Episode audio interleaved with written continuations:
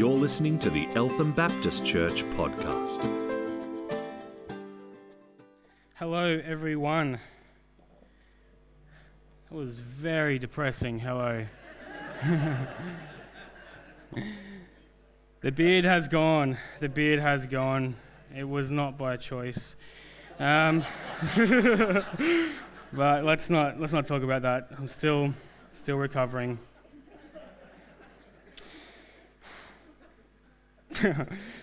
yeah, I miss my beard. My face is cold. My face is actually cold, and it's annoying me. And I can see this in the corner of my eye, and that's also annoying me. Well, let's get started. But I, I was so excited uh, when I heard about the guys going over to Greece and the actual people that were going over as well, because for a few of them, it was the first mission trip that uh, they had been on, and yeah, that's just so exciting in itself. Um, they were going over to use the, their trade skills that they would put in practice nearly every day back here, and they were taking that over to Greece. But I know that God would have used them in so much more than just that. God would have opened up whole new uh, experiences with Him. Would have, he would have opened up their eyes to so much more than what they thought they were going to see. Um, I think usually we have a plan of what something's going to look like, but that plan is yeah a bit different to God's at time, and, and that's that's awesome. Awesome things happen then. So, really, really excited um, for those guys, and I, I, can't wait to hear their stories when they come back as well. Um, about five years ago now, I went on my first mission trip, um, and I was really, really quite nervous. I was still pretty new to the to life with Christ, and was still figuring a lot of things out. Um, and I'd never really been in a situation where I had to completely rely on Him. I, I'd sort of tried to figure things out in my own strength. Uh, I joined a mission ship called the Logos Hope, which a lot of you have heard of before, but for those that haven't, it's a, a missionary ship that's been turned into a massive bookshop, uh, pretty much, and, and it sails around the world and it sells books for really cheap, um, and for because it visits a lot of third world countries, so trying to make it affordable for more people. It sells books from like, educational to cooking books to biblical books or, or whatever it is. And they also get out um, into those countries and those ports and do a lot of practical ministries as well. So they visit a lot of orphanages and schools and a lot of churches in the area they visit, building projects, setting up water purifiers and stuff like that. Um, yes.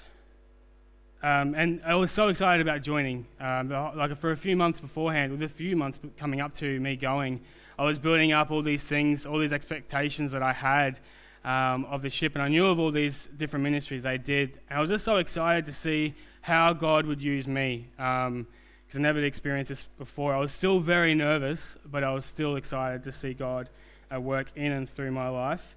The ship held about 550 people on board, lived there, and from about 60 different nationalities. So I got a bit intense in time at times. Um, out of that 550 people, there was about 20 to 30 people that were actually qualified uh, engineers or officers. So, yeah, before joining this ship, we really didn't have a clue what we were doing. But you do get training, which was cool. Like when you first start, you do get training. But by the time you leave, you're confident enough to put that training to practice, but you've left, so it doesn't matter. Um, but yet, we still sailed. Um, sometimes with nothing going wrong, most times stuff going wrong. Um, but it was really amazing how the ship sailed and how the ship did what it did. Fun fact time there's been four ships in OM history. So, OM is Operation Mobilization. The first ship, the Logos, um, it actually sunk. That one sunk. So, yeah, a lot of things happened. Sam, were you on that ship? Sam was on that ship. So, my message for you today is do not let Sam on your ship, it will sink. Also, while Sam was on board, we went to Malaysia, crashed into another ship. But look, that's just me guessing. Um, probably true, but Sam, stay away from water vehicles. Um, I just wanted to put that in there because I knew Sam was on that ship and I knew Sam crashed our ship. When people, when people join the ship, no, he didn't. He didn't. Um, did you? No. When people join the ship, though, they don't pick what type of ministry they do. You get when you go there, you actually get given a five-day week, five-day a week job. You work five days a week. You get given a job. You get one ministry day that's organised for you, and then you get one off day. Um, I was pretty pretty chilled about where I was to work. Like I was like, all right, Lord, I'm here. I'm an open book. Wherever you want to use me, I am willing, and I'll do it great. Um, but I said I would not work in the engine room. That was that was my one condition, because the engine room right is on the very bottom of the ship. It's the darkest, hottest, dirtiest, noisiest part of the ship. No one wants to be there. It's the dark pit, we used to call it um, when we were cranky with it. Um, and that was the place I was assigned, which was great. And this is a fairy tale coming true. Um, I was really annoyed when I found out that I was in the engine room. I'm like, there must have been a mistake. Someone's made a mistake because it's so noisy down there, you can't even talk to anyone. And why would you put me in a place where you can't talk? It just doesn't make sense. So I said, there must have made a mistake. So I went around to all these other people that um, that I knew were not happy with their jobs as well. I'm like, all right, guys, let's get a little posse together. We're going to go to the leadership and we're going to complain. They're going to change us around. It's all going to be sweet. You're going to be fine. I've got this. And then the problem was, though, everyone else I spoke to was a lot more holy than I was. They actually trusted in God. Um, I, I, did trust in God, but I wasn't happy. Um, and, and they just wanted to, they were, they were, had the heart of like, even though I don't like where I am, I don't have the confidence where I am, I'm still trusting that God's got everything in control. And that was really hard for me to learn. And the, the, funny thing was, though, before me actually going to the ship, the whole time I was praying, I was saying to Lord, I want to be used by you in any way that you want to use me. I want to be stretched, I want to be molded, and I want you to turn me into the man that you want me to be, the, the man that you actually created me to be in the first place. But as soon as something came up that I was afraid of, that I didn't like, I automatically went against that, and that was not my attitude at all. Um, I acted like that was someone else's role. It wasn't my role because that's, I don't, I'm not confident in that area. So obviously, that's not a gift of mine. My attitude was I was wanting to be used by God in the ways that I wanted Him to use me um, and the ways that I felt comfortable with. I wanted to choose the areas that God used me in, and I wanted to, and I wanted to choose the gifts that, um, that He had actually given me rather than let God just be God as the creator of my life, who knows me so much better than I know myself. He knows the gifts that I had because He gave them to me and because He created me. Um, what I couldn't see was the much bigger picture that God had already created. Uh, he had already planned it out. He already knew exactly what was happening, and that bigger picture of the ship's ministry didn't just include me. When the Ephesians um, struggled with something similar, uh, Paul wrote to them. He wrote to them about um, to help them realize that there was a much bigger picture than what was right, right, in front of them. There was a division in the Ephesian church between Jews and Gentiles, um, between, between race and culture, and who was circumcised and who wasn't. We won't go into that. Um, but and now what was going on in the Ephesian church though was a lot more full on than what was going on while I was on the ship. Uh, but what Paul was writing to addresses uh, both situations just as much. Throughout Ephesians, Paul reaffirms the, uh, the unity that Christ brings, but also the power through the gifts that he gave. I want to read to you guys um, from Ephesians 4 11 to 16.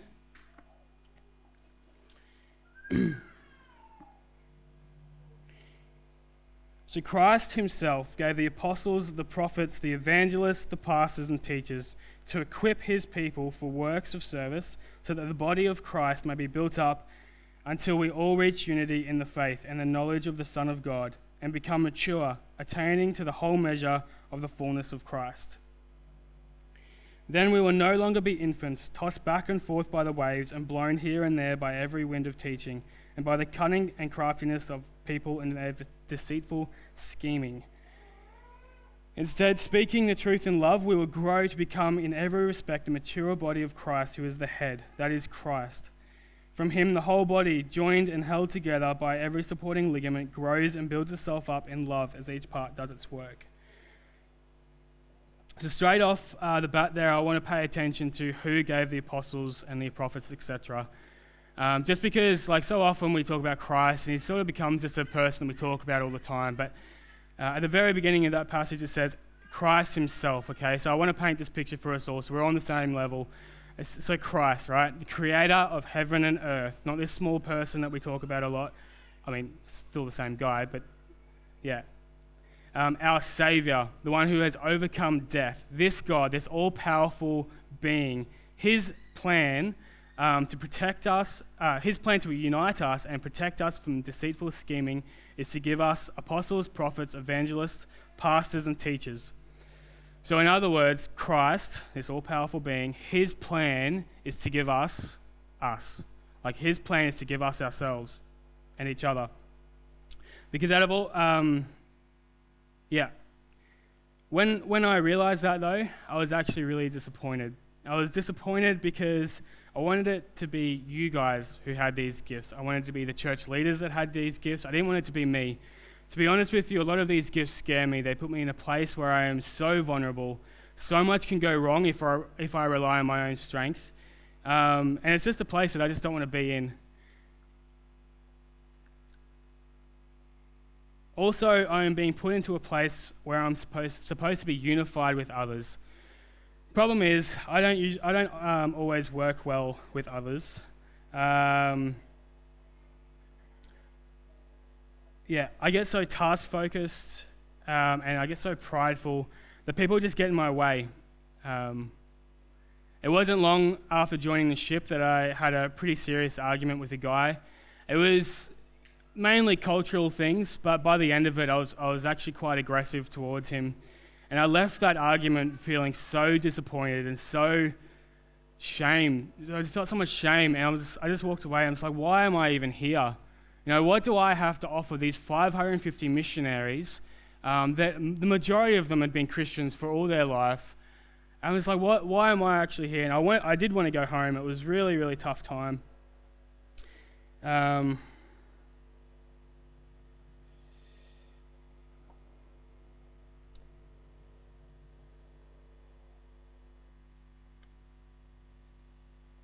The, all the things I was struggling with, though, were all the reasons why Christ gives us these gifts, um, has given us these gifts rather than Him just doing it for us. It is written so that the body of Christ, that is us, may be built up until we all reach unity in the faith and in the knowledge of the Son of God and become mature, attaining to the whole measure of the fullness of Christ. One day during dry dock, um, the whole ship stopped uh, so dry dock is when the ship comes completely out of water and you do maintenance over the whole thing. The, the whole ship stopped um, and came together just to praise God and just to spend time with Him. And when we did this, uh, I was actually able to just sit and just remember who Christ was and who He was in my life and who, what He had done for me. Um, I was able to see just a tiny glimpse of the big picture that He had already painted. As we grow in our faith in Christ and in the gifts that He gives, that He has given us, and realize that Christ has called us together instead of just being lone rangers, amazing, miraculous things will happen in and through this place. Um, and then this passion will start to grow in our hearts. This passion for us to become less and for Christ to become more. And as we all do this, we'll be able to look around and see from Him the whole body, joined and held together by every supporting ligament, grows and builds itself up in love as each part does its work. And that is just such an awesome, awesome thing. The longer I stayed in the engine room, the harder I found it. Uh, the hottest the engine room got was about 50 degrees um, during a 10 day voyage from um, Dubai, UAE to India. And even when we were in port, because the engine room was in such a mess, um, we were working six to seven days and, and uh, a week without having any ministry days at all. Um, or we were in dry dock itself doing maintenance, which equaled up to a whole year of my two year commitment. It wasn't until I was completely broken and exhausted um,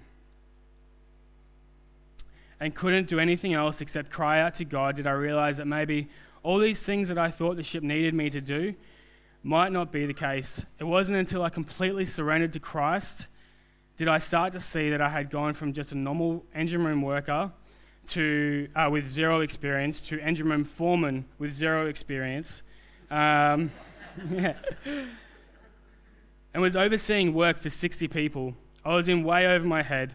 Some of the big things that the ship did was go out and visit orphanages and build hospitals or all these big things. Um, but what Christ had planned for me was a little bit different to that. all the things I was complaining about became irrelevant, and I, was learning that if I surrendered and was willing, then Christ would use me to spread his love to the people that were on the same mission as I was. We had 60 people that were working with us, you know, like um, it was just such an overwhelming thing to realize that Christ is bigger than us going out and spreading the gospel. Christ, Christ's plans aren't always what we think it is. So the team leaders and myself started to join uh, together and build ourselves up in love as each part did its work. We started to have a new attitude as we came together and just surrendered to Christ. Um, we, we started to notice that God would use us to pastor to our own team, that He would use us to teach our own team of His love. And we just loved our team. That was it. That was, that was our mission. It wasn't what we thought it was. Our, our mission was to the people that were right there in front of us. Over my whole two years of the ship, and even still today, and, uh, sorry, over my whole two years on the ship, and even still today, the biggest way I see Christ at work isn't through me, it's the work that he actually does inside of me. Paul's message to the Ephesians, and even to us, um, is that God has already painted a bigger picture for us individually and us as a church. And if we, as a church, as a family, as a body of Christ, um, abide in Him, trust in Him, and become willing to be used by Him, even if that means us going in a direction that we just don't want to be in, then we will see uh, miracles. Um, we will see miracles. We just see things that we that we read about in the Bible, but they won't just be stories that we read. It'll become reality, be a part of our church, it will be, be a part of our lives, and that will be spread out from here into the surrounding suburbs, into different countries, whatever it is it'd be so much bigger than what we originally thought. The ship ministry didn't just run because we had 500 people, 550 people who just picked things up quickly. It ran because the united, unity that Christ brings. Unity doesn't mean that we just get along all the time um, or agree on, uh, with each other on everything. it's the fact that our massive differences still did not get in the way of the bigger picture that God had painted. So I want to ask a question to you guys um, How are you unified to this body? What small part of this big picture that Christ has painted is He calling you to, to be a part of and to be available to? Let me just close in prayer.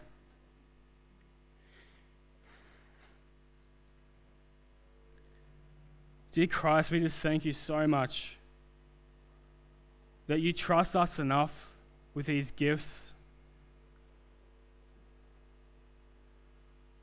to use us, Lord, to build us up, and just to know of your love through each other. So, Lord, would you just hear our hearts, hear our, hear our cry to you, Lord? Would this passion that we read about in the Bible, would that become us? Would we be these passionate people that would just seek your word, seek your face, and just seek to be available to you? Would these issues of the world um, whatever that might be, Lord, would you just cast that out of our lives? May we just have the hope and trust in you and not in what we try and make sense of. And Lord, we just ask for boldness. We ask for boldness that we can, can give you our lives, the, the lives that you have created. Would we just be able to give them back to you? Just lay them at your cross and just say, Lord, be Lord in and through our lives. I want to ask for protection of this church, for this family. Would you protect us from bickering, from gossip, from hurtful sayings, whatever it is, Lord? Would you just protect us and unify us that we as a whole can be glorifying to you? that we as a whole can just show your love in and through this place. And as we do leave this place, Lord, into our workplaces, into our schools, wherever that might be, Lord, may that continue. May we continue to encourage each other, to send each other out, and just to know who you are, and to know who you are in our lives and through our lives. Amen. You've been listening to the Eltham Baptist Church podcast. If you'd like to hear more or simply pay us a visit, go to www.elthambaptist.net.